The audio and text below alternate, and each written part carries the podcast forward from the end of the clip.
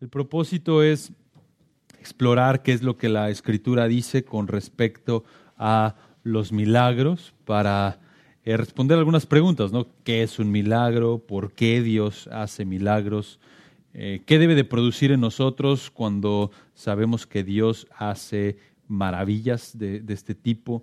Eh, ¿Y qué tal, qué tal si nunca he visto un milagro? ¿O cómo, cómo debo reaccionar a eso? Ah, la idea es responder todas estas preguntas aquí a lo largo de la clase.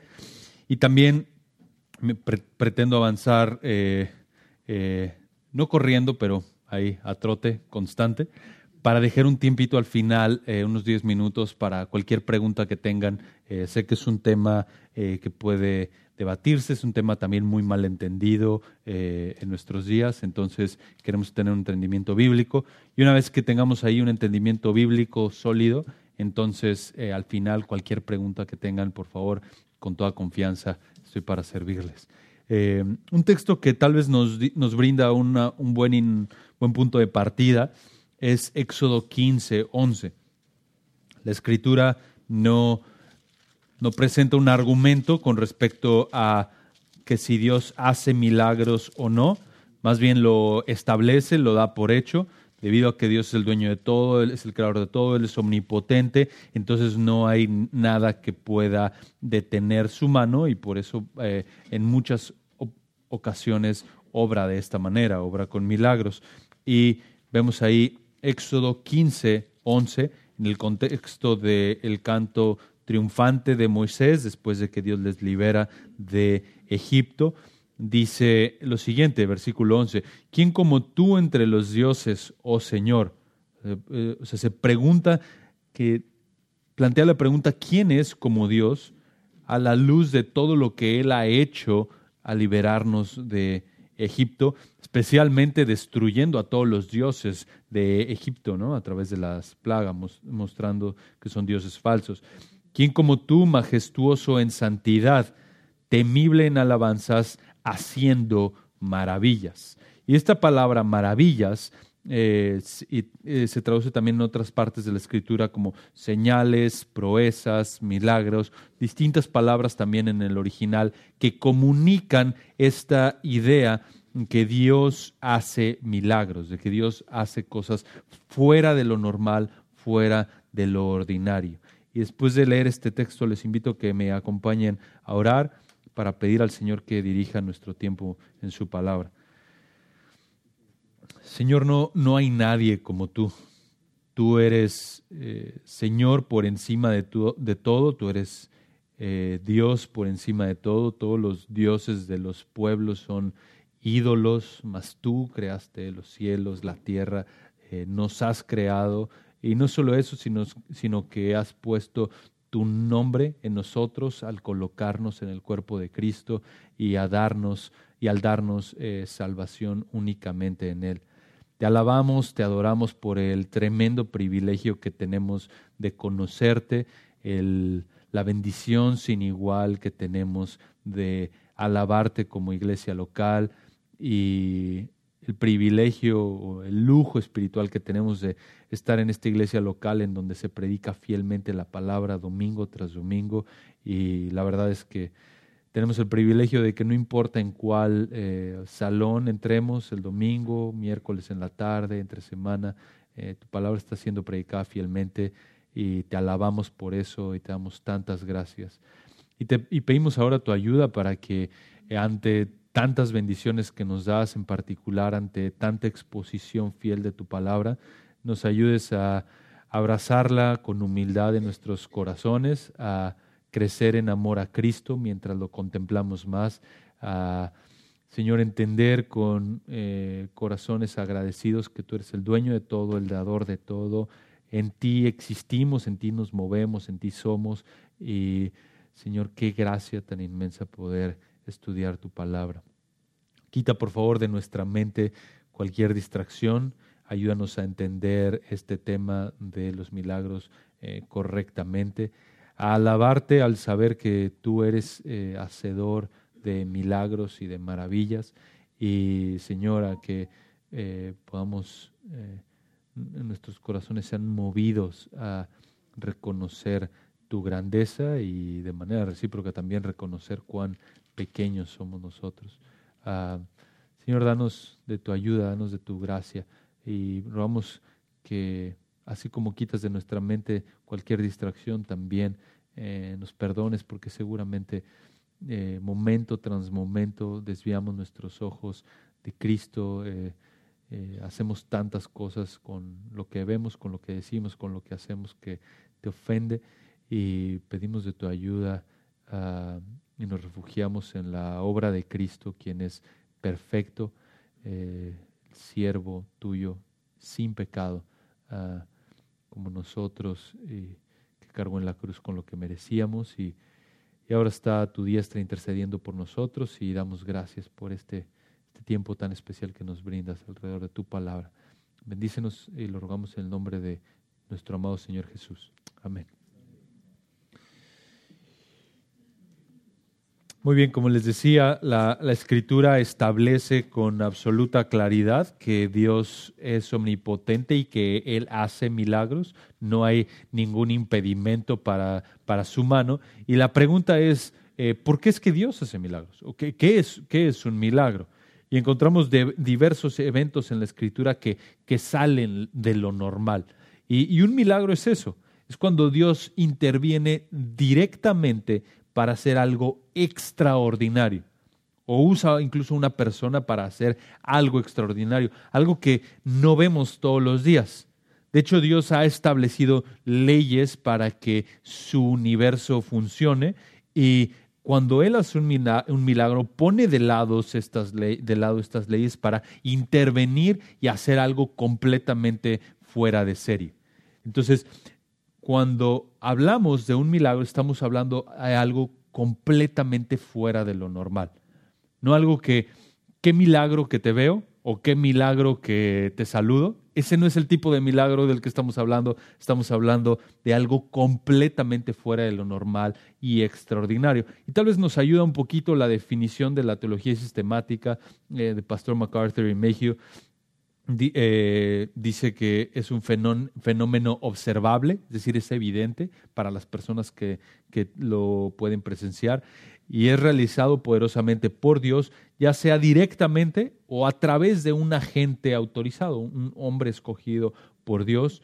Y el carácter extraordinario de este fenómeno, de este evento, capta la atención inmediata de los que lo observan y apunta a algo más allá, algo más glorioso que el fenómeno en sí mismo. Es decir, si el milagro es glorioso, cuánto más glorioso es el Dios que está haciendo ese milagro. Es una obra distintiva cuya fuente no puede atribuirse a nadie más que a Dios. En su significado más básico, un milagro puede describirse como Dios suspendiendo las leyes naturales, como les decía hace un momento, y entrando personalmente en la vida para reorganizar a las personas y circunstancias según su voluntad. Eso, eso es un milagro, eso es una, una definición eh, de, un milagro que nos ayuda a pensar correctamente con respecto a lo que es un milagro, porque típicamente usamos la palabra ¿no? y atribuimos un carácter milagroso a muchas cosas que nos ocurren de manera cotidiana que no necesariamente son un milagro y lo vamos a estudiar eh, un poquito más a detalle, eh, pero veamos qué es lo que la, escritura dice. Ahora, ¿dónde se encuentran milagros en la Biblia? como les decía, no hay duda que la Biblia habla de milagros hechos por Dios, eh, pero realmente no es el patrón en la escritura. Es decir, no es que cada versículo que encontramos en la escritura nos habla de un milagro. Más bien, encontramos en la escritura diversas épocas eh, concentradas en donde Dios está obrando de manera milagrosa, está dando nueva revelación, entonces tiene que respaldar o respalda esa revelación o a ese mensajero a través de los milagros y después no hay milagros. Y después viene otra época en donde otra vez parece que hay una, una, época concentrada de milagros. Y algunos teólogos hablan de seis épocas de milagros en las escrituras. No lo tienen que anotar, tal vez solamente para que lo tengan en mente, sirve como, como mapa. O sea, la creación, la primera época, eh, evidentemente la creación es un evento milagroso. Después, eh, la segunda época es la época de Moisés, Josué, es decir, el éxodo, todo este tiempo de milagros hechos por el Señor. La tercera época es la época de Elías y Eliseo. La cuarta época es la de Daniel y sus amigos. La quinta época es el tiempo de Jesús y sus apóstoles. Y la sexta época es eh, cuando los milagros o las profecías de Apocalipsis se cumplan en el futuro. Entonces, esto nos sirve un poquito de mapa para pensar en las distintas épocas de milagros. Y observamos de nuevo en la escritura que típicamente Dios está obrando a través de su providencia. Eso lo vamos a estudiar la próxima semana. Pero es el hecho de que Dios está controlando la totalidad de su creación a través de medios normales para que todo avance conforme a sus propósitos. Sin embargo, hay momentos en los cuales Dios interviene y entonces milagrosamente eh, obra en su creación con algún propósito específico. Entonces, normal, normalmente en la escritura vemos que Dios obra a través de su providencia y de manera extraordinaria o de manera más rara es que utiliza los milagros para obrar. Por eso los milagros son extraordinarios, porque son fuera de lo normal, no es lo que Dios normalmente hace, pero es algo completamente eh, maravilloso. Entonces, eh, realmente son estos intervalos en donde Dios obra y típicamente Dios está obrando a través de su providencia. Ahora, algunos ejemplos de milagros los vamos a ver más a detalle más adelante, pero la creación, por ejemplo, es un, e, es un evento definitivamente milagroso. Génesis 1.1, Dios lo crea todo, no hay ayuda, no hay intervención eh, de nadie más más que de Dios. No existía nada creado y Dios habló y entonces existen galaxias y existen eh, personas. Todo vino a existencia por la, por la voz de Dios, animales, árboles frutales, vegetación, todo viene a existencia porque Dios habló. Eso definitivamente es un evento milagroso. También eh, vemos los milagros hechos por Moisés. O sea, Moisés, Dios está usando a Moisés para abrir el mar, Dios está usando a Moisés para despedazar a Egipto y humillar a Egipto eh, con todas las plagas. Y lo interesante es que, o sea, Moisés, o sea, Dios le dice a Moisés ahí en, en, en Éxodo capítulo 4, que Él va a obrar estas señales a través de Él para que la gente crea, pero también eventualmente va a endurecer el corazón de Faraón para que no libere al pueblo y entonces la gloria del Señor brille más porque Él está haciendo estos milagros a través de Moisés. Entonces, la idea de los milagros es que Dios está respaldando el ministerio de su mensajero. Lo vemos igual en los milagros hechos por Elías, Eliseo y más adelante por Jesús y sus apóstoles. Y es importante tener una definición elevada de milagros, es decir, una definición bíblica de milagros, para que cuando experimentemos algo que parece, entre comillas, un milagro, no pensemos, ah, este es un milagro como idéntico al de Moisés.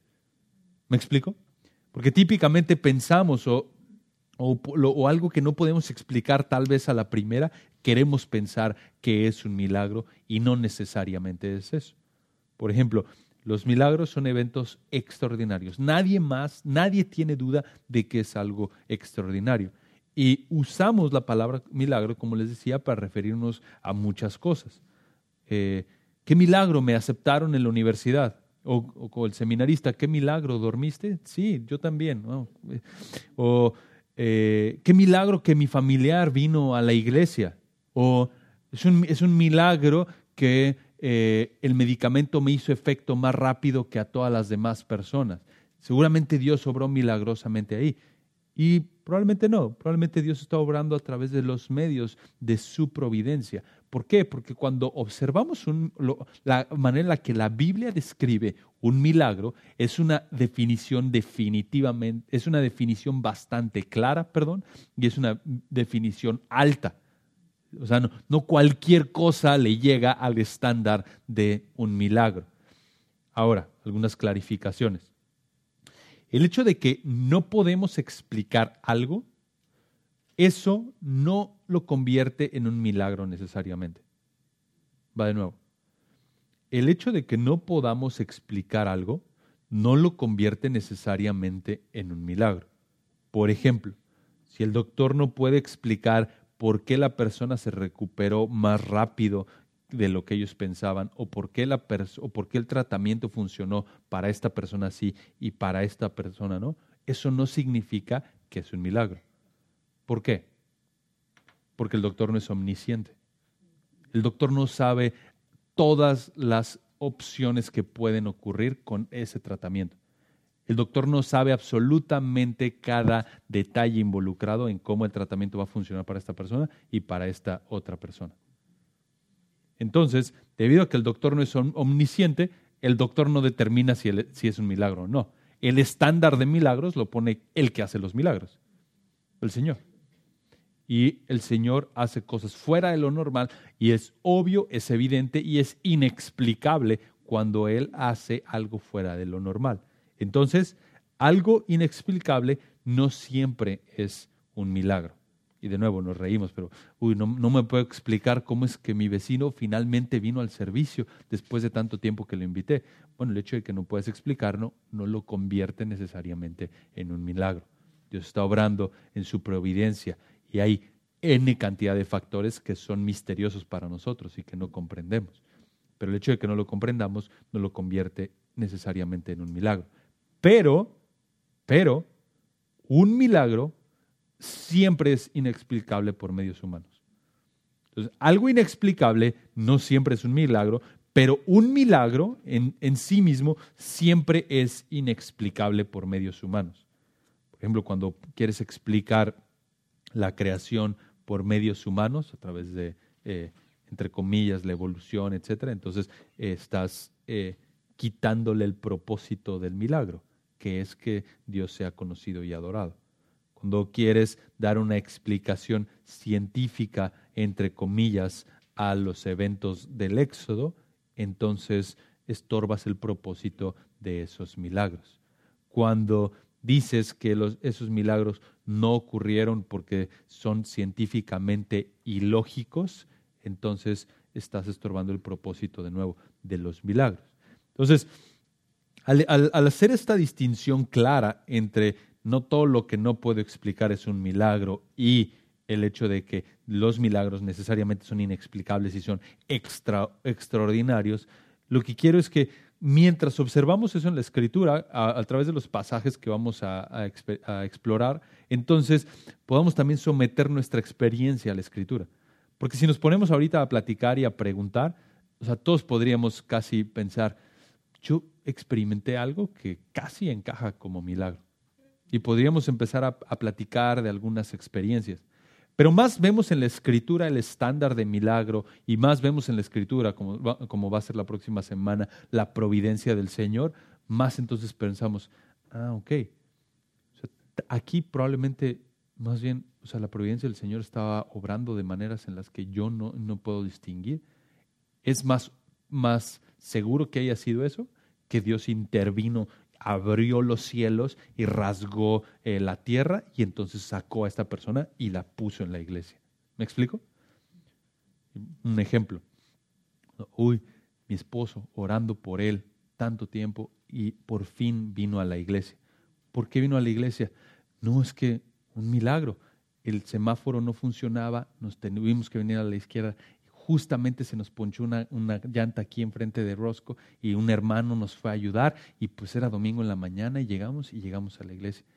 Bueno, uno piensa, eso es un milagro. Bueno, Dios usó varios eventos para que entonces ocurriera. Es diferente a decir, en la mañana mi esposo fue levantado, teletransportado y no se dio cuenta y estaba sentado escuchando a MacArthur de un segundo a otro. Ah, bueno, eso, sí es un milagro. ¿Sí me explico la distinción?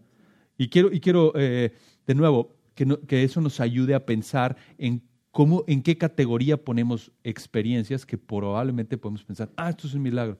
De nuevo, los milagros tenían un propósito específico en la escritura y ese propósito específico lo vamos a estudiar ahorita, pero eh, está, está conectado con certificar a un mensajero.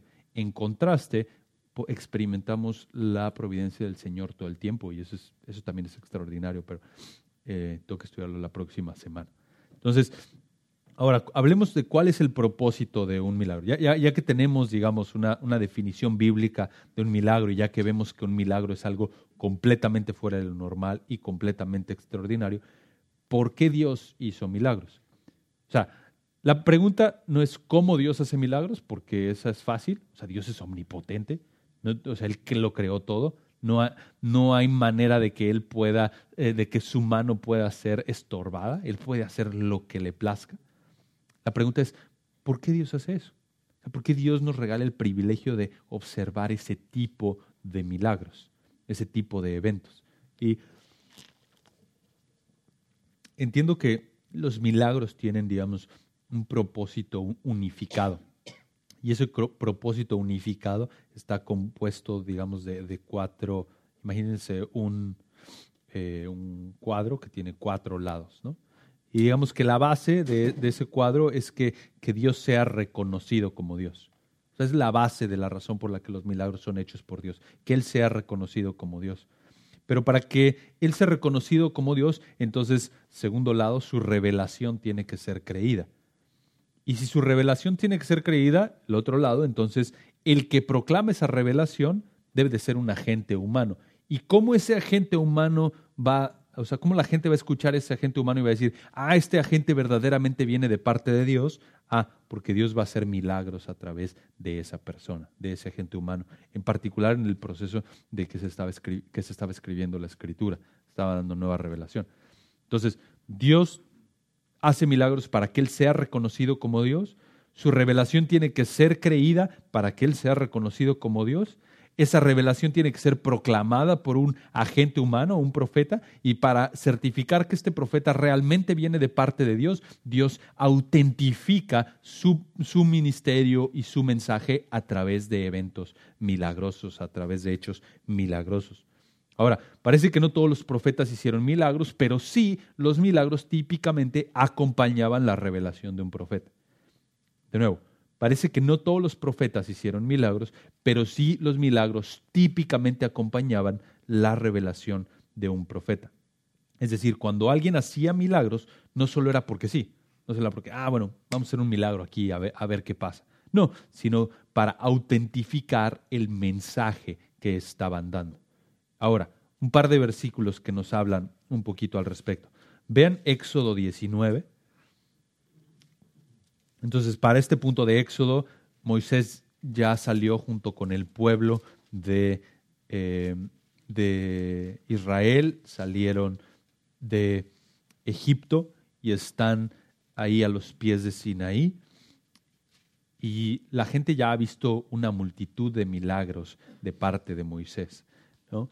Pero todavía faltan más milagros que Dios va a hacer a través de Moisés y Dios le explica a Moisés por qué va a continuar haciendo esto. Éxodo 19, 9. Y el Señor le dijo a Moisés, después de que, después de que el pueblo le dice, haremos todo lo que se nos ha dicho, en el versículo 9 el Señor le dice a Moisés, he aquí, vendré a ti en una densa nube. Es decir, es decir, voy a venir a ti con un evento milagroso a haber un evento milagroso acompañándote, Moisés. Esto es una densa nube. Tu presencia, Moisés, va a ser evidencia de mi propia presencia. Yo voy a estar contigo, respaldándote, Moisés, para que el pueblo oiga cuando yo hable contigo. Es decir, todos ellos van a ser testigos de que yo estoy comunicándome contigo de esta manera extraordinaria, milagrosa, y también entonces te crean para siempre. El pueblo va a creerle a Moisés cuando escuche y se dé cuenta del evento milagroso que está ocurriendo ahí en Sinaí, en donde Dios está hablándole, y entonces cuando Moisés desciende, su rostro resplandece y le habla al pueblo, el pueblo entonces dice, ah, este es un mensajero que viene de parte de Dios. Este no es un invento lo que nos está diciendo, la ley que nos está entregando, los mandatos que nos está dando, vienen directamente de parte de Dios. ¿Y cómo lo sabemos? Por los milagros que Moisés está haciendo. Y este patrón de autentificación milagrosa también se lleva hacia el Nuevo Testamento. Miren Hebreos, vayan hasta adelante. en sus Biblias a Hebreos capítulo 2, versículo 4. Hebreos 2, 4. Entonces, en el contexto de revelación, versículo 2 dice, porque si la palabra hablada por medio de ángeles resultó ser inmutable, es decir, cuando Dios habló a través de ángeles, esa palabra fue verdadera, incambiable y se cumplió, y toda transgresión y desobediencia recibió su justa retribución, es decir, cuando no se escuchó ese mensaje, entonces Dios trajo un juicio por desobedecer a ese mensaje que fue dado a través de ángeles. Versículo 3, ¿Cómo, escaparemos nosotros si descuidamos una salvación tan grande? Es decir, superior a ese mensaje, porque, versículo 3, segunda parte, esta salvación nos fue anunciada después que fue anunciada primeramente por medio del Señor. Entonces, el Señor Jesucristo está comunicando esta salvación y después dice, nos fue confirmada por los que oyeron. ¿Quiénes fueron los que oyeron? Los discípulos, los apóstoles. ¿Y cómo sabes, versículo 4, que los apóstoles están dando un mensaje consistente y que verdaderamente proviene del Señor, así como, así como que proviene de Cristo? Versículo 4, testificando Dios juntamente con ellos, tanto por señales como por prodigios y por diversos milagros y por dones del Espíritu Santo según su propia voluntad. Entonces Dios está testificando juntamente, es decir, poniendo el sello de autenticidad a estos mensajeros que dicen yo vengo de parte de Jesús, quien inauguró el nuevo pacto y estoy dando nueva revelación tocante al nuevo pacto. Eso pasa con Pedro, eso pasa con Pablo. Y entonces, si tú has leído la escritura, te preguntas, ¿cómo, sé si eso es cierto? Por los milagros que hacen. Porque sus milagros van a autentificar el mensaje que ellos están dando. Así como ocurrió con Moisés, así como ocurrió con Elías, así como ocurrió con Cristo y de la misma manera con los apóstoles. Y si haces una evaluación, son milagros en la misma categoría. No es que Moisés está haciendo, uff, abriendo el mar, estos milagros extraordinarios, y luego Jesús, bueno, o sea, milagros más, diríamos en México, más chafitas, no en la misma categoría, no tan buenos. No, cuando llegas a Jesús, Jesús habla y el mar se queda quieto. Y luego vienes con los apóstoles y no es que los apóstoles ahora están haciendo milagros en menor categoría que los de Jesús. O sea, Jesús está, está sanando un paralítico y ¿qué pasa? Hace lo mismo los apóstoles. Están sanando a la gente. No, no, solamente la están sanando cuando le hablan, ellos, eh, él va caminando y si tú puedes tocar a Jesús y ser sanado, puedes caminar y te toca la sombra de Pedro y eres sanado. Te pueden mandar un trapito de Pablo y también eres sanado. Entonces, ¿qué, es lo que vemos? Todo esto es toda esta serie de milagros en donde Dios está respaldando el mensaje de sus mensajeros que están dando nueva revelación. Ahora, un punto súper importante. Cuando todos estos milagros están ocurriendo, la Biblia no se ha acabado de escribir. Se está escribiendo la Biblia. Hay nueva revelación que se está dando. Y entonces, debido a que se está dando toda esta nueva revelación, entonces también hay milagros que están autentificando a estos mensajeros que están dando la nueva revelación. Entonces, los milagros fueron un sello de autenticidad de que Dios estaba hablando a través del mensajero. Ahora, hagamos una breve pausa, una nota al pie. ¿Qué pasa si el milagro se cumplía y el mensajero no provenía verdaderamente del Señor? siempre que la señal se cumplía, ¿es sinónimo de que el mensajero provenía del Señor? Bueno, para eso había que discernir el mensaje. Regresen a Deuteronomio.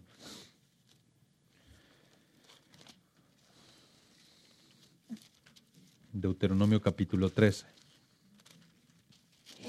Eventualmente Moisés va a morir y Dios va a levantar eh, profetas para continuar dando eh, la revelación versículo 1 dice, si se levanta en ti, eh, perdón, Deuteronomio 13, si se levanta en medio de ti un profeta o soñador de sueños y te anuncia una señal o un prodigio. Entonces aquí está este profeta que dice, va a ocurrir este milagro. ¿Ok? Entonces, aquí está un profeta diciendo, va a ocurrir un milagro o está prediciendo algo que va a ocurrir. Versículo 2, y la señal o el prodigio se cumple, y entonces él anuncia algo que va a pasar, eso ocurre y luego escucha su mensaje, acerca del cual él te había hablado diciendo, vamos en pos de otros dioses o a los cuales a los cuales no hemos conocido y sirvámosles. ¿Qué es lo que tiene que hacer la gente? No darás oído a las palabras de ese profeta o de ese soñador de sueños, porque el Señor tu Dios te está probando para ver si amas al Señor tu Dios con todo tu corazón y con toda tu alma. Entonces, cuando el profeta o el supuesto profeta prometía algo o decía que iba a pasar algo, y esto era un evento milagroso, y ese evento milagroso ocurría, pero su mensaje no era consistente con la revelación previa, entonces tú podías saber, ese es un, ese es un mensajero falso. Ese mensaje es inconsistente con lo que Dios ya ha dicho, entonces ese es un falso mensajero. Ahora, el medio de evaluación era que el milagro fuera genuino y que la profecía, o, la profecía se cumpliera y que el mensaje fuera consistente con la revelación previa. Entonces tienes, digamos, dos medios de evaluación. Primero, que sea consistente con lo que tú ya sabes, con lo que Dios ya ha dicho acerca de sí mismo, y que el milagro verdaderamente se cumpliera. ¿Y cómo sabemos eso? Un par de páginas ahí adelante de Deuteronomio 18. Deuteronomio 18, 18. Un profeta como tú levantaré de entre sus hermanos y pondré mis palabras en su boca y él les hablará todo lo que yo le mande. Y sucederá que a cualquiera que no oiga mis palabras que él ha de hablar en mi nombre, yo mismo le pediré cuenta. Entonces Dios está tomando en serio su palabra, tan en serio que Él es el vengador de aquellos que no escuchan a sus mensajeros. Pero, versículo 20, el profeta que hable con presunción en mi nombre una palabra que yo no le haya mandado hablar, o que hable en el nombre de otros dioses, ese profeta que morirá, porque Dios toma en serio su palabra y Dios toma en serio su revelación. Y si dices en tu corazón, versículo 21, ¿cómo conoceremos la palabra que el Señor nos ha hablado? ¿Cómo vamos a estar seguros que este profeta viene de parte del Señor? Versículo 22, cuando un profeta hable en el nombre del Señor, si la cosa no acontece ni se cumple, esa es palabra que el Señor no ha hablado, con arrogancia la ha hablado el profeta, no tendrás temor de él. Entonces, tienes dos medios para evaluar a los que están hablando de parte de Dios. Por un lado, la revelación previa y por otro lado, los milagros que están haciendo. Si no es consistente con la revelación previa, falso. Es un falso profeta. Si sus milagros no se cumplen, entonces es un falso profeta uy, no es que se hubiera cumplido solamente si hubieras tenido fe. Falso profeta. O sea, puedes estar seguro de eso. ¿Ok? Entonces esos son los medios de evaluación en el contexto de que la Biblia se está escribiendo. O sea, cuando llegas a Deuteronomio, Moisés está escribiendo, solo hay cinco libros de la Biblia escritos. Y va a haber más nueva revelación. ¿Cómo vas a distinguir entre esa nueva revelación? ¿Por qué? Porque va a ser consistente con la previa y porque los que están hablando están siendo respaldados por Dios con milagros. Entonces, para esto hagamos un breve repaso de los de eventos milagrosos en la escritura, que nos ayuden a tener un sentido, de nuevo, de qué es un verdadero milagro y por otro lado, cómo es que Dios está obrando para autentificar a su mensajero y a su mensaje. Y empecemos con, Moisés, comencemos con Moisés. Entonces Dios inaugura el nuevo pacto a través de Moisés. Moisés es una figura, probablemente eh, Moisés y David, fuera de Jesucristo, de las figuras más relevantes en la historia de la escritura. Entonces Dios inaugura el antiguo pacto a través de Moisés. Moisés está escribiendo los primeros cinco libros de la Biblia. Él está, eh, digamos, arrancando con este, este medio de, de que Dios está hablando a la gente a través de estos escritos. Ahora, Dios hizo milagros mediante Moisés para demostrar que Dios, que Él, estaba hablando a través de Moisés. Entonces, ¿cómo sabes que el mensaje de Moisés viene de parte de Dios? ¿Cómo sabes que Moisés verdaderamente es un mensajero de parte de Dios? Porque Dios mismo dice que quiere que le escuchen a Moisés, ya lo leímos ahí en, Éxodo 4. Miren, vayan de nuevo a Éxodo capítulo 4.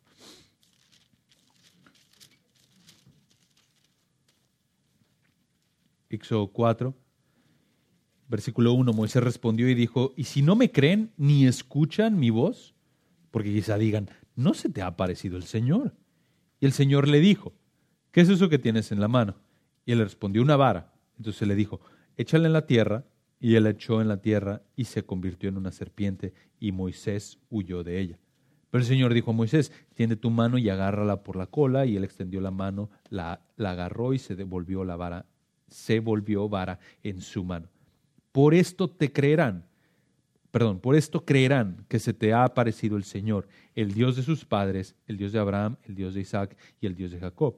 Y añadió el Señor, ahora mete la mano en tu seno. Y él metió la mano en su seno. Cuando la sacó estaba, blanca, estaba leprosa, blanca como la nieve. Entonces él dijo, vuelve a meter la mano en tu seno. Y él la volvió a meter, eh, a meter la mano en su seno. Y cuando la sacó de su seno, he aquí se había vuelto como el resto de su carne.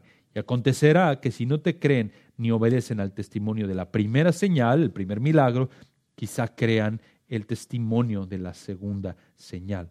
Sucederá que si todavía no creen estas dos señales ni escuchan tu voz, entonces sacarás agua del Nilo y la derramarás sobre la tierra seca, y el agua que saques del Nilo, se, del Nilo se convertirá en sangre sobre la tierra seca. Entonces, Dios está diciéndole a Moisés, Moisés, yo voy a estar respaldando tu mensaje ante todo este pueblo incrédulo a través de los milagros para que ellos crean el mensaje que yo estoy dando a través de ti. Y no solamente hacia el pueblo, también hacia Faraón. Vayan ahí tantito más adelante, Éxodo capítulo 5. Entonces va, van Moisés y Aarón delante de Faraón y entonces Faraón, le dicen, deja ir a mi pueblo para que celebre fiesta en, me celebre fiesta en el desierto. Y le están diciendo a Faraón, este es un mensaje que viene de parte de Dios.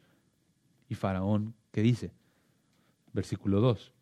¿Quién es el Señor o quién es Jehová para que yo escuche su voz y deje ir a Israel? O sea, en la mente de Faraón, que él también se llama a sí mismo un Dios, hay montones de dioses. Dice, yo, yo no conozco a este Dios. ¿De qué, ¿De qué Dios me estás hablando? Se están pensando en otras cosas, deberían de estar trabajando, vamos a duplicar su carga. No conozco al Señor, no conozco a Jehová, no conozco a este, a este Dios y además no dejaré ir a Israel. Y entonces, como dice Pastor Josías, el libro de Éxodo es el debut de Dios, en donde Él a través de sus milagros le demuestra a Israel y a Egipto, la nación más poderosa del mundo en ese momento, que Él y solo Él es Dios. ¿Y cómo lo hace? Con los milagros y el mensaje de un mensajero en particular, Moisés, que está efectuando todos estos milagros. De hecho, más adelante, Éxodo 7, Dios le dice a Moisés, yo endureceré versículo 3, Éxodo 7, pero yo endureceré el corazón de Faraón para multiplicar mis señales y mis prodigios en la tierra de Egipto. Entonces, no solamente tiene dominio sobre el corazón del hombre, sino también dominio sobre toda, toda la tierra, Éxodo 7.3. Y el propósito con el cual Dios endurece el corazón de Faraón es para que todo Egipto y también todo el pueblo le conozcan como Dios glorioso, el cual hace señales y prodigios. Y versículo 5, y sabrán los egipcios que yo soy el Señor. Entonces, la manera en la que Dios está comunicando, no solo al pueblo, sino a esta nación superpoderosa como lo era Egipto, que solamente Él es el Dios verdadero, sería a través de los milagros pero no solamente hacia Faraón, sino también, como les decía, hacia el pueblo. Por ejemplo, Éxodo 19, 19, ya lo, ya lo eh, leímos brevemente. Cuando, Dios, cuando Moisés habla con Dios, Dios le contesta con voz tronante. Dios está haciendo resplandecer el rostro de Moisés, Éxodo 34, 29. De hecho, cuestionas que Jehová está hablando únicamente a través de Moisés y te conviertes en leproso así como ocurrió con María, su hermana, y en números 12, 10. ¿Cuestionas el liderazgo de Moisés? ¿Cuestionas su mensaje? ¿Hablas en contra de él? ¿Murmuras? planeas derrocar a Moisés, en realidad lo que estás haciendo es que estás cuestionando el mensaje de Jehová y la obra que Dios está haciendo a través de este su mensajero. Y entonces, ¿qué pasa? Te come la tierra, así como la, rebelión de Coré en números 16, 32. ¿Qué hacen estos milagros? ¿Qué es lo que está haciendo Dios con estos milagros? Autentifican que Moisés verdaderamente es su mensajero. Como sabes entonces que Moisés es un verdadero mensajero de Dios por los milagros que está haciendo. Y después llegas a un, con un hombre llamado Elías, primero de Reyes 18. Eh, ustedes conocen muy bien este, esta eh, historia, una de mis historias favoritas. Primero de Reyes 18. Parece, eh, parece que es uno de los periodos más eh, difíciles de, eh, de Israel. Acab y Jezabel están gobernando y la tierra está volcada a la idolatría. Y entonces hay 400 profetas de 450 profetas de Baal y 400 profetas de Acera, otra, otro falso dios. Y entonces a Elías se le ocurre Vamos a ver cuál Dios responde de manera milagrosa. El Dios que responda de manera milagrosa, entonces el pueblo va a saber que ese es, el Dios verdadero. En particular, este pueblo que de alguna manera debería de entender la historia de los milagros. Este pueblo debería de saber que los milagros son un medio para autentificar al mensajero. Entonces, si el pueblo escucha las las palabras de este profeta, seguramente será por medio de los milagros que Dios obre a través de él.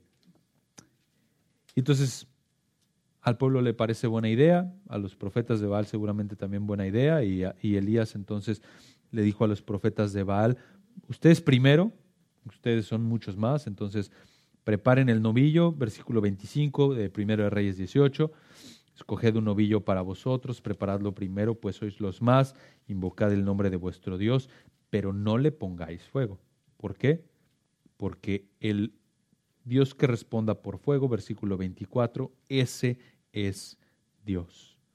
Entonces, los profetas de Baal toman el novillo, lo prepararon, y estuvieron desde la mañana hasta el mediodía diciendo, oh Baal, respóndenos. Se sajaban y gritaban y hacían todo su eh, ritual, pero el texto es bastante explícito, nadie respondió, no hubo voz.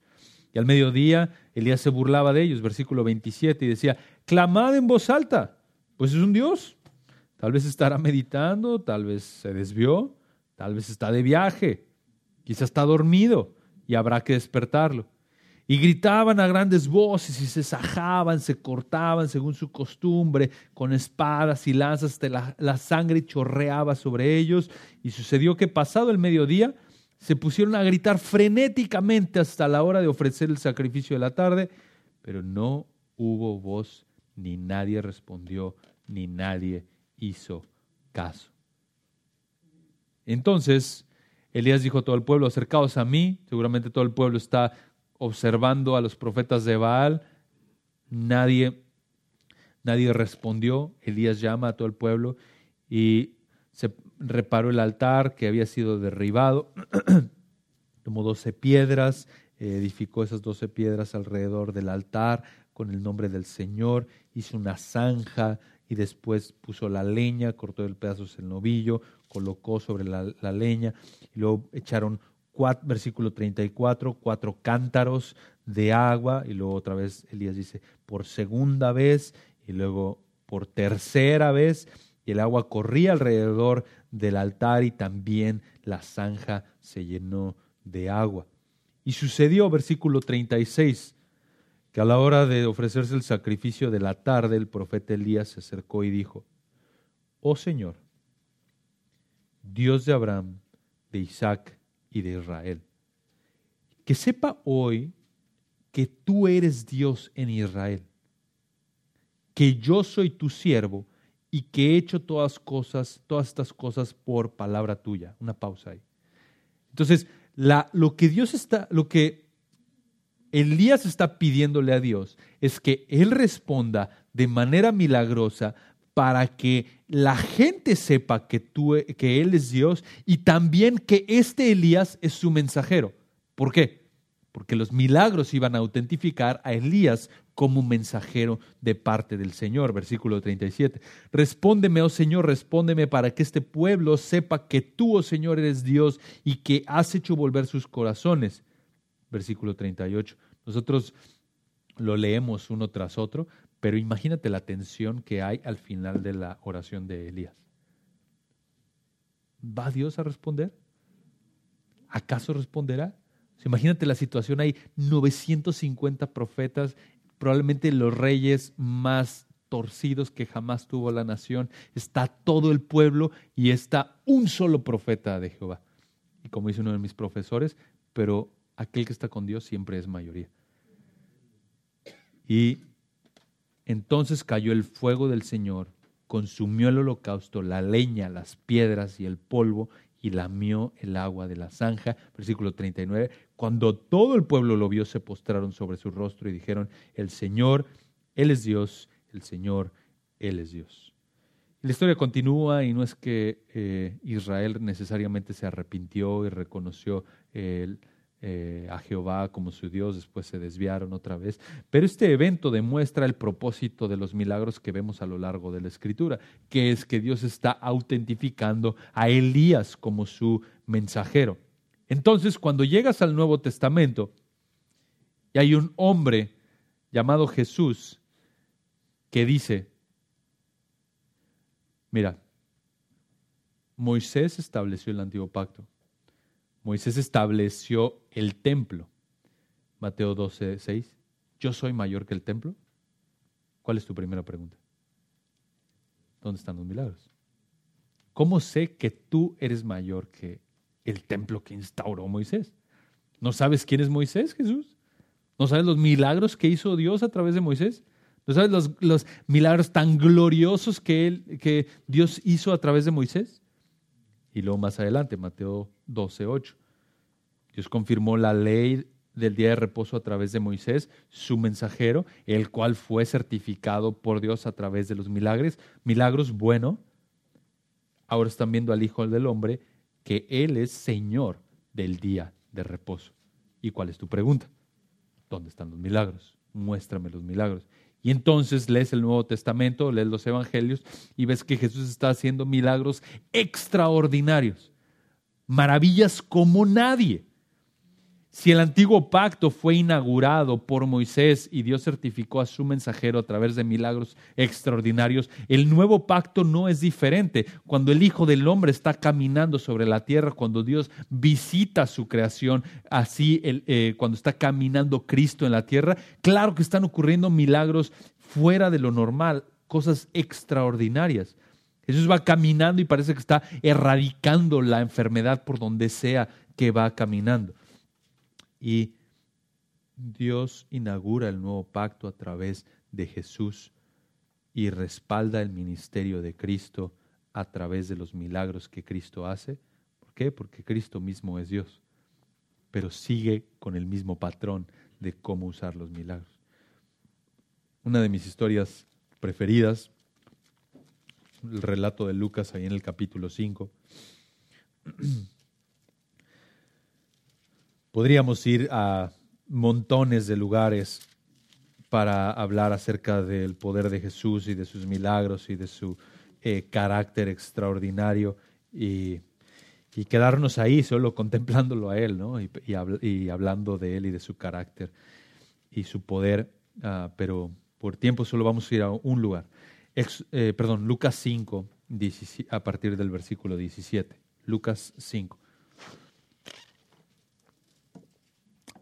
Y un día que él estaba enseñando, había ahí sentados algunos fariseos y maestros de la ley que habían venido de todas las aldeas de Galilea y Judea y de Jerusalén. Y el poder del Señor estaba con él, es decir, con Cristo, para sanar.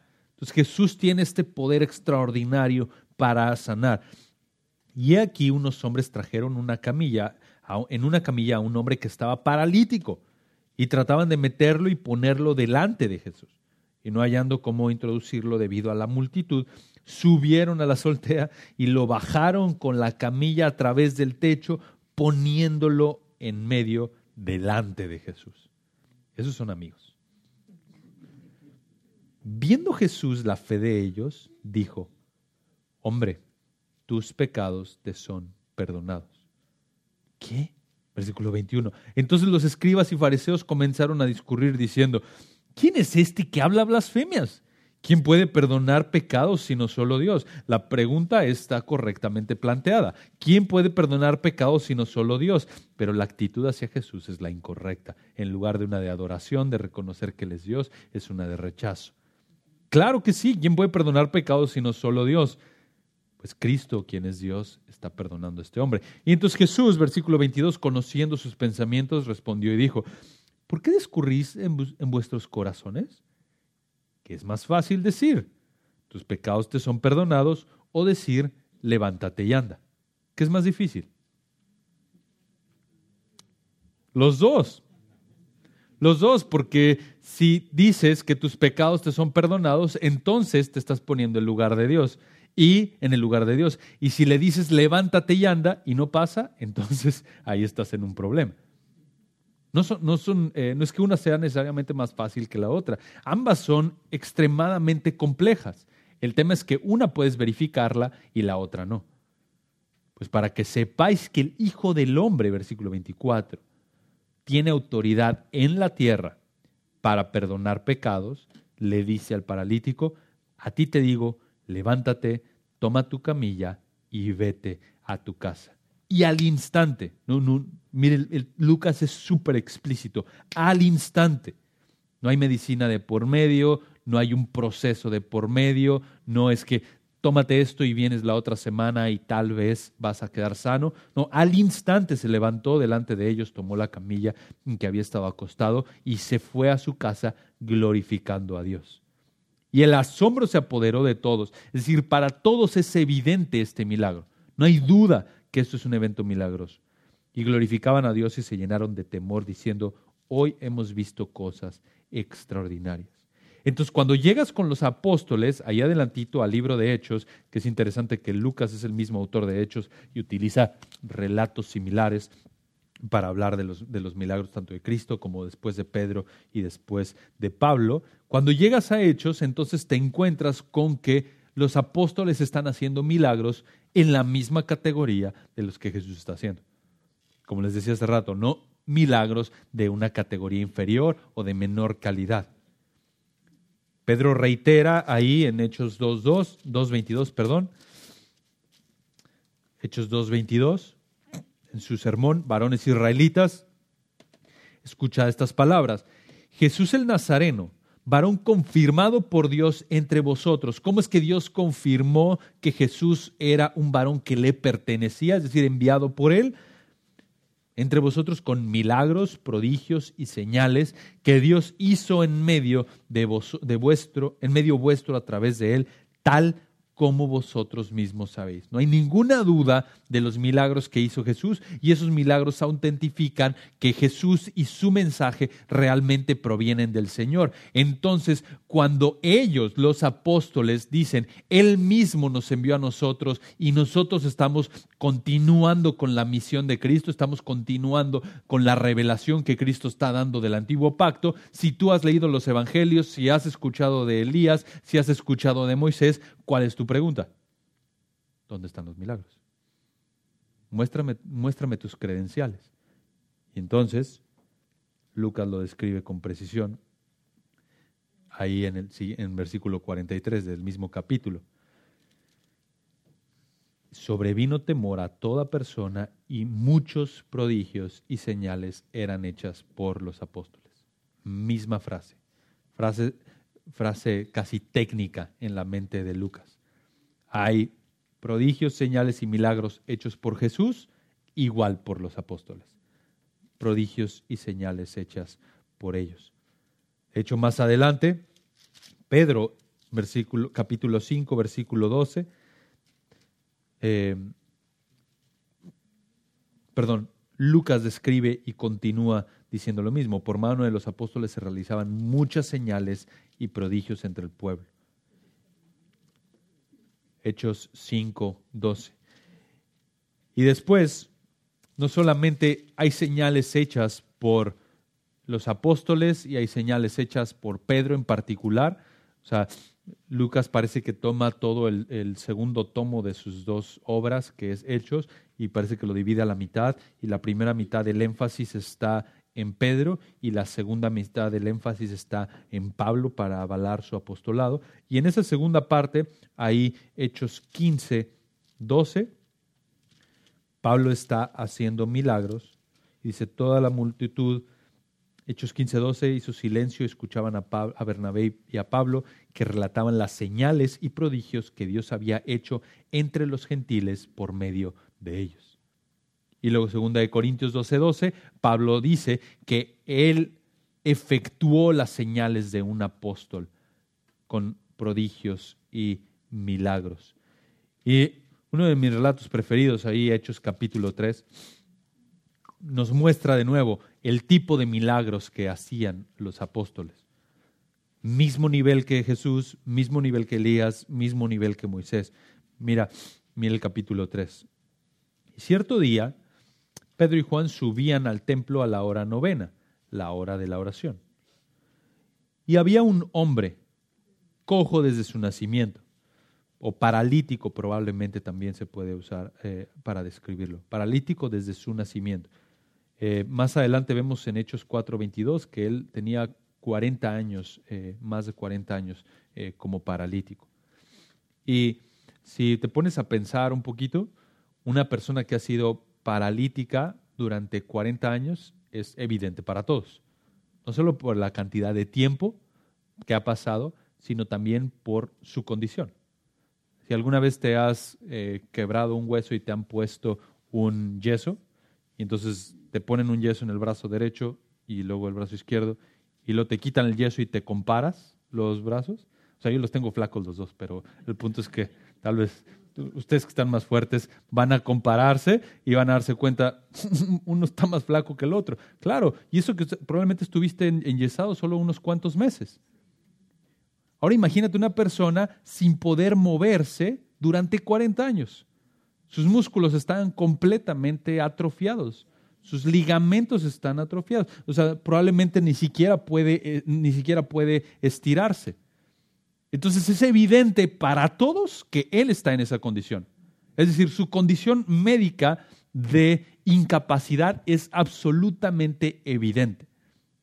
Y entonces, no solo era evidente por el tiempo que llevaba no solo era evidente por su condición, sino también era evidente por donde lo ponían. Mira, versículo 2, y había un hombre cojo desde su nacimiento al que, al que llevaban y ponían diariamente a la puerta del templo llamada la Hermosa para que pidiera limosna a los que entraban al templo. Eso era lo que él necesitaba, limosna. No tenía otro medio de, subsistir. No había forma de que él trabajara. Estaba completamente desamparado. Y me, parece muy interesante que Lucas es muy explícito en decir que lo llevaban y lo ponían. Él ni siquiera podía llevarse ahí, llegar a ese lugar por sí solo. ¿Por qué? Porque no tenía la capacidad física de hacerlo. Y pedía limosna. Versículo 3, y este viendo a Pedro y a Juan que iba a iban a entrar al templo, les pedía limosna. Él no tiene fe, no quiere ser sanado, no le interesa ser sanado necesariamente, lo que quiere es dinero. ¿Por qué? Porque necesita vivir otro día, no tiene otro medio de, subsistir. Y entonces Pedro junto con Juan, fijando su vista en él, le, dijo, míranos. Y él los miró atentamente, esperando recibir algo de ellos. Tal vez pensó, ahora sí me cayó lo del día, ¿no? Venga. Y, y él los miró atentamente esperando recibir algo de ellos, pero Pedro le dijo, Interesante que hay un pero ahí, es decir, Pedro no va a responder necesariamente como él lo está esperando, como él, como el cojo lo está esperando. No tengo plata ni oro, mas lo que tengo te doy. ¿Qué es lo que Pedro tiene? Este mismo poder que acompaña a Jesús para hacer milagros es el mismo poder que Pedro tiene. Él lo tiene. Ahora, es muy interesante que Pedro tiene la capacidad de hacer estos milagros conforme a su voluntad. Es decir, Pedro está decidiendo a quién sanar. No es que dice, uy, te faltó fe. Yo tengo el poder para sanarte, pero si tú hubieras tenido fe, entonces te hubieras sanado. O, ¿sabes qué? Estuve orando por ti y tengo la capacidad de sanarte, pero no, tu, tu ofrenda como que no va donde debería de ir. No te puedo sanar. Eso es lo que hacen los falsos maestros, pero Pedro, evidentemente, como tiene el poder y no tiene nada que restringe ese poder, él puede sanar a quien quiera. ¿Por qué? Porque ese, ese poder milagroso está acompañando el mensaje que Pedro está dando, certificando la nueva revelación que Pedro va a estar dando conforme avanza el libro de Hechos. Y entonces le dice, en el nombre de Jesucristo el Nazareno, anda. Y haciéndolo de la mano derecha, me fascina cómo Lucas es tan detallista, ¿no? O sea, no, solo le levantó, lo tomó de la mano derecha, pudo haber dicho solo de la mano, lo levanta y al instante sus pies y tobillos cobraron fuerza. Mm, esto es tan consistente con el mismo relato de eh, la sanidad que Jesús hizo a este cojo que le pusieron enfrente. Es instantáneo, es inmediato. Sus pies y tobillos cobraron fuerza y de un salto se puso en pie y andaba. Ni siquiera tuvo que aprender a caminar y tiene 40 años como paralítico. Y entró al templo con ellos caminando, saltando y alabando a Dios. Versículo 9. Y todo el pueblo lo vio andar y alabar a Dios y reconocieron que era el mismo que se sentaba a la puerta del templo, la hermosa, a pedirle limosna y se llenaron de asombro y admiración por lo que había sucedido.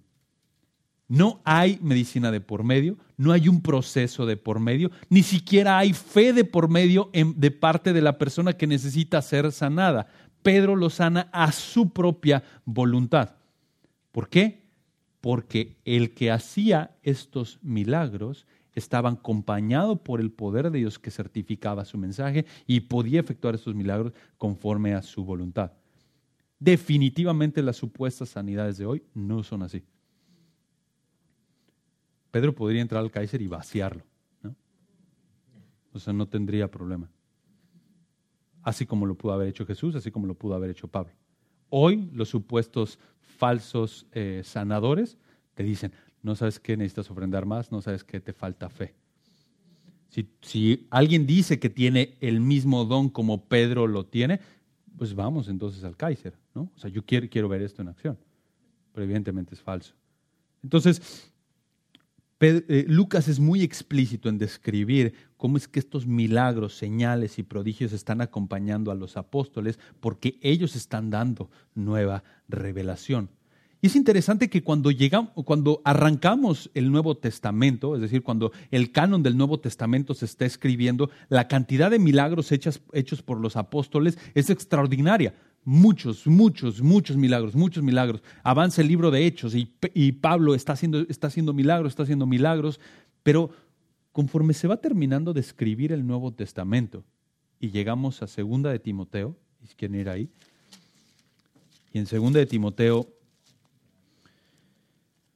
la última carta escrita por el apóstol Pablo, inspirado por el Espíritu Santo, en el último capítulo, Segunda de Timoteo capítulo 4, o sea, cuando llegamos al cierre del Nuevo Testamento en términos de, escritura, al menos eh, de parte del apóstol Pablo, vemos lo siguiente, segunda de Timoteo capítulo 4 versículo 20. Dice, Erasto se quedó en Corinto, pero a Trófimo lo dejé enfermo en Mileto. Y la pregunta es, pues lo hubieras sanado, Pablo, ¿no? ¿Por qué no lo sanaste? ¿O por qué no le mandamos uno de tus trapitos y pues lo sanamos, ¿no? Y lo que parece ser entonces es que no hay necesidad de hacer más milagros conforme el, Nuevo Testamento está terminando de escribirse. ¿Por qué? Porque los milagros ya cumplieron su propósito autentificador con los mensajeros. Para este punto de segunda de Timoteo ya nadie tiene duda de que Pablo es un verdadero apóstol. Pablo ha escrito, ha ministrado y Timoteo es evidencia de eso, le ha acompañado a ministrar en los lugares más complejos, como Corinto, por ejemplo, y ha estado con él y Pablo le escribe a él y no, no necesita autentificar su apostolado. Y de nuevo parece que así junto con los apóstoles, conforme los apóstoles mueren, también estos dones milagrosos van cesando y van terminándose. ¿Por qué? Porque no hay más revelación nueva que dar. Entonces, cuando la revelación del mensaje dado por los apóstoles de Jesucristo ya está cesando, es decir, el canon está terminando de escribirse, también la nueva revelación está terminándose y con ello los milagros que necesitan autentificar esa nueva revelación. Ahora, vale la pena preguntarse, ¿ocurren milagros así hoy? Ya que tenemos una definición bíblica de milagros, ya que vemos el estándar que pone la escritura para ver lo que es un milagro, vale la pena preguntarse, ¿Dios está obrando así hoy?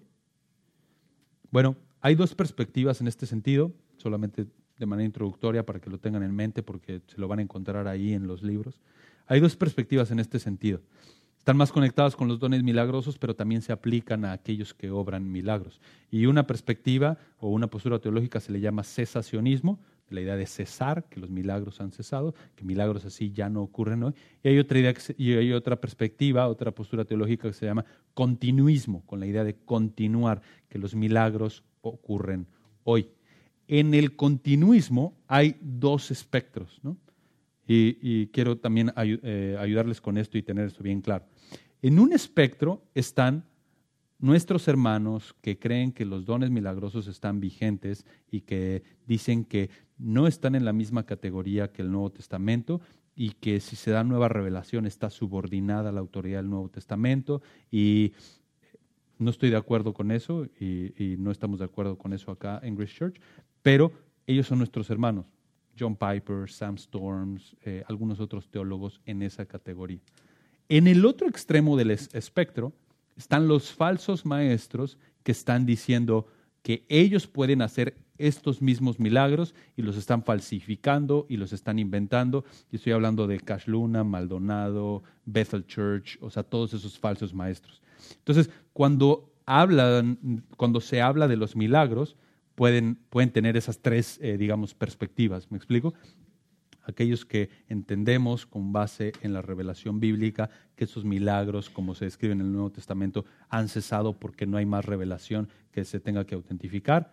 Los que dicen que están todavía vigentes, pero no en la misma calidad ni en la misma cantidad que el Nuevo Testamento. Y hasta el otro extremo, fuera de los que son, somos hermanos, o sea, en el otro extremo, los falsos maestros que están falsificando estos mm, supuestos milagros. Ahora, importante, si hoy alguien dice que tiene esta misma capacidad de hacer milagros, así como Moisés, así como Jesús, así como los apóstoles, y que dice que sus milagros son idénticos a los del Nuevo Testamento, hay dos opciones, solamente dos opciones. La primera es que esa persona está dando nueva revelación que le ha faltado por 1800 o 1900 años a la escritura y tenemos que darle nuestras Biblias para que se la agregue, o que esos supuestos milagros están o inventados o producidos por un poder distinto que no es el del Señor, como, en el, ah, como, lo ocurre con el anticristo en Apocalipsis. Solo hay esas dos opciones. ¿Por qué? Porque los milagros funcionan a lo largo de la escritura como un medio autentificador del mensaje y del mensajero que Él está dando. Por supuesto, creer que milagros en esta categoría ya no están ocurriendo de la misma manera, es decir, que una persona se para y que pueda decir, te, te digo que te levantes si eres sano al instante, eso no limita, no limita a Dios en una, de ninguna manera sino que toma en serio su revelación y la manera en la que Él ha obrado a lo largo de la Escritura. recuerda, recuerda esto, el milagro del nuevo nacimiento está ocurriendo todo el tiempo. Dios está salvando gente todo el tiempo y está haciendo nacer de nuevo a las personas. Eso es extraordinario. Pero el hecho de tener una experiencia que aparentemente es milagrosa y que ahora ves la escritura y dices, no es, ah, no, no es un milagro como, como yo pensé, no te convierte como que, ay, perdí como la perla de gran precio que era mi milagro. No. O sea, los milagros nunca fueron diseñados en la escritura para santificarte, por ejemplo. Sí ayudaron al mensajero para que la gente creyera en el mensaje que estaba dando, pero el milagro en sí mismo no puede producir fe. De hecho, Jesús en Lucas 16:31 con el rico y Lázaro, él pone, él, pone el ejemplo y dice, si no oyen a Moisés y a los profetas, tampoco se persuadirán, aunque alguno se levantare de los muertos. Los milagros no necesariamente producen fe, ni necesariamente producen santidad. Otro ejemplo es Israel, expuesto al montón de milagros y aún así rechazando al Señor. Lo que te santifica y fortalece es la palabra. Lo que te santifica y fortalece tu fe es la palabra. De hecho, Jesús condena a la generación ahí en Mateo 16 que está pidiéndole una señal. Entonces, al momento de que le están pidiendo una señal, Jesús dice, esta es una generación adúltera. Porque no crea las señales que ya he dado, no cree el mensaje que ya, he, que ya les he explicado y aún así siguen pidiendo una señal. Entonces, ¿cómo terminamos dos minutos y, tomamos después unos minutos para eh, algunas preguntas? ¿Cómo cerramos, digamos, el ciclo de que ya entendimos que Dios usa los milagros para autentificar a su mensajero? Ya entendimos el tipo de milagros que se describen en la escritura, es decir, la calidad de los milagros que se hacían. Ya entendí entonces que puedo poner mi experiencia bajo la autoridad de la escritura y que Dios obra en su providencia de muchas maneras. ¿Cómo, cómo entiendo todo esto? Pues primero, esto me tiene que animar a adorar al Señor, por supuesto, quien es glorioso y que no está limitado en ninguna manera y que puede eh, hacer este tipo de milagros extraordinarios. Eso me debe de animar, debe de animar a, a adorarlo. También me debe de animar a confiar en su palabra, porque su palabra fue autentificada por Dios mismo a través de sus milagros. Entonces, los mensajeros que vinieron de parte del Señor y estaban escribiendo la Biblia, Dios mismo dijo, esta es mi palabra, estos son mis mensajeros, este es mi mensaje, este es mi sello de autenticidad los milagros que ellos están haciendo. Entonces, eso nos debe dar confianza en la palabra. Y por último, entonces eso nos debe de animar a venir con más ganas a la escritura y deleitarnos en lo que su palabra enseña. Ahora, termino con esta... Eh, bienaventuranza de Cristo hacia Tomás. Tomás, bienaventurados los que sin ver creyeron. Hay solamente algunas generaciones a lo largo de la historia que encajan en esa bienaventuranza. Porque solo hay algunas cuantas generaciones que no vieron. La generación de Moisés no pudo ser bienaventurada de esa manera porque ellos vieron. La generación de Elías no pudo ser bienaventurada porque ellos vieron. La generación de Jesús no necesariamente tuvo que ser bienaventurada porque ellos están viendo. La generación de los apóstoles no necesariamente tuvo acceso, si quieres ponerlo de esa manera, a esa bienaventuranza, a ese gozo de, no de tener que, eh, de no, de creer sin ver. Pero nosotros tenemos esa oportunidad de, ser de gozarnos de manera muy especial en la fe que nos ha dado el Señor para confiar en la totalidad de su palabra y entonces ser bienaventurados, ser felices, ser extremadamente gozosos en que sin ver hemos creído. Y entonces esperar el momento en el cual esa fe se va a convertir en vista. Y con gozo y con alegría pensar hacia el futuro y, y realmente meditar en el hecho de que hoy sí caminamos por fe, pero un día le veremos. Y gloria a Él. Vamos a orar. Señor, gracias por este privilegio de estudiar tu palabra y el privilegio de ver eh, tu mano gloriosa obrando a lo largo de la historia. Gracias porque eh, mientras observamos eh, estos milagros en la escritura, la verdad es que nos recuerda que somos tan insignificantes que nuestra vida pende de un hilo, nuestra, no, nosotros ni siquiera podemos controlar lo que pasa a nuestro alrededor. Pero tú que lo gobiernas todo, que lo dominas todo, eh, te hiciste hombre y viniste a caminar en este mundo y, y nos has dado esperanza inquebrantable, una fe indestructible, porque proviene de ti. Y has, eh, nos has animado a, confiar en tu palabra a través de, eh, que fue dada a través de tus mensajeros, a quienes tú autentificaste por medio de estos milagros. Te exaltamos, te amamos y te rogamos que nos ayudes a amar más, a tu, más tu palabra, a someternos a ella, incluso a someter nuestras experiencias a ella, ah, para que con mayor deleite seamos eh, bienaventurados porque hemos creído sin ver y con el deseo tan latente de, eh, de que esa fe se convierta en vista y poder contemplar a nuestro amado Señor Jesús por la eternidad. Para tu gloria. Amén.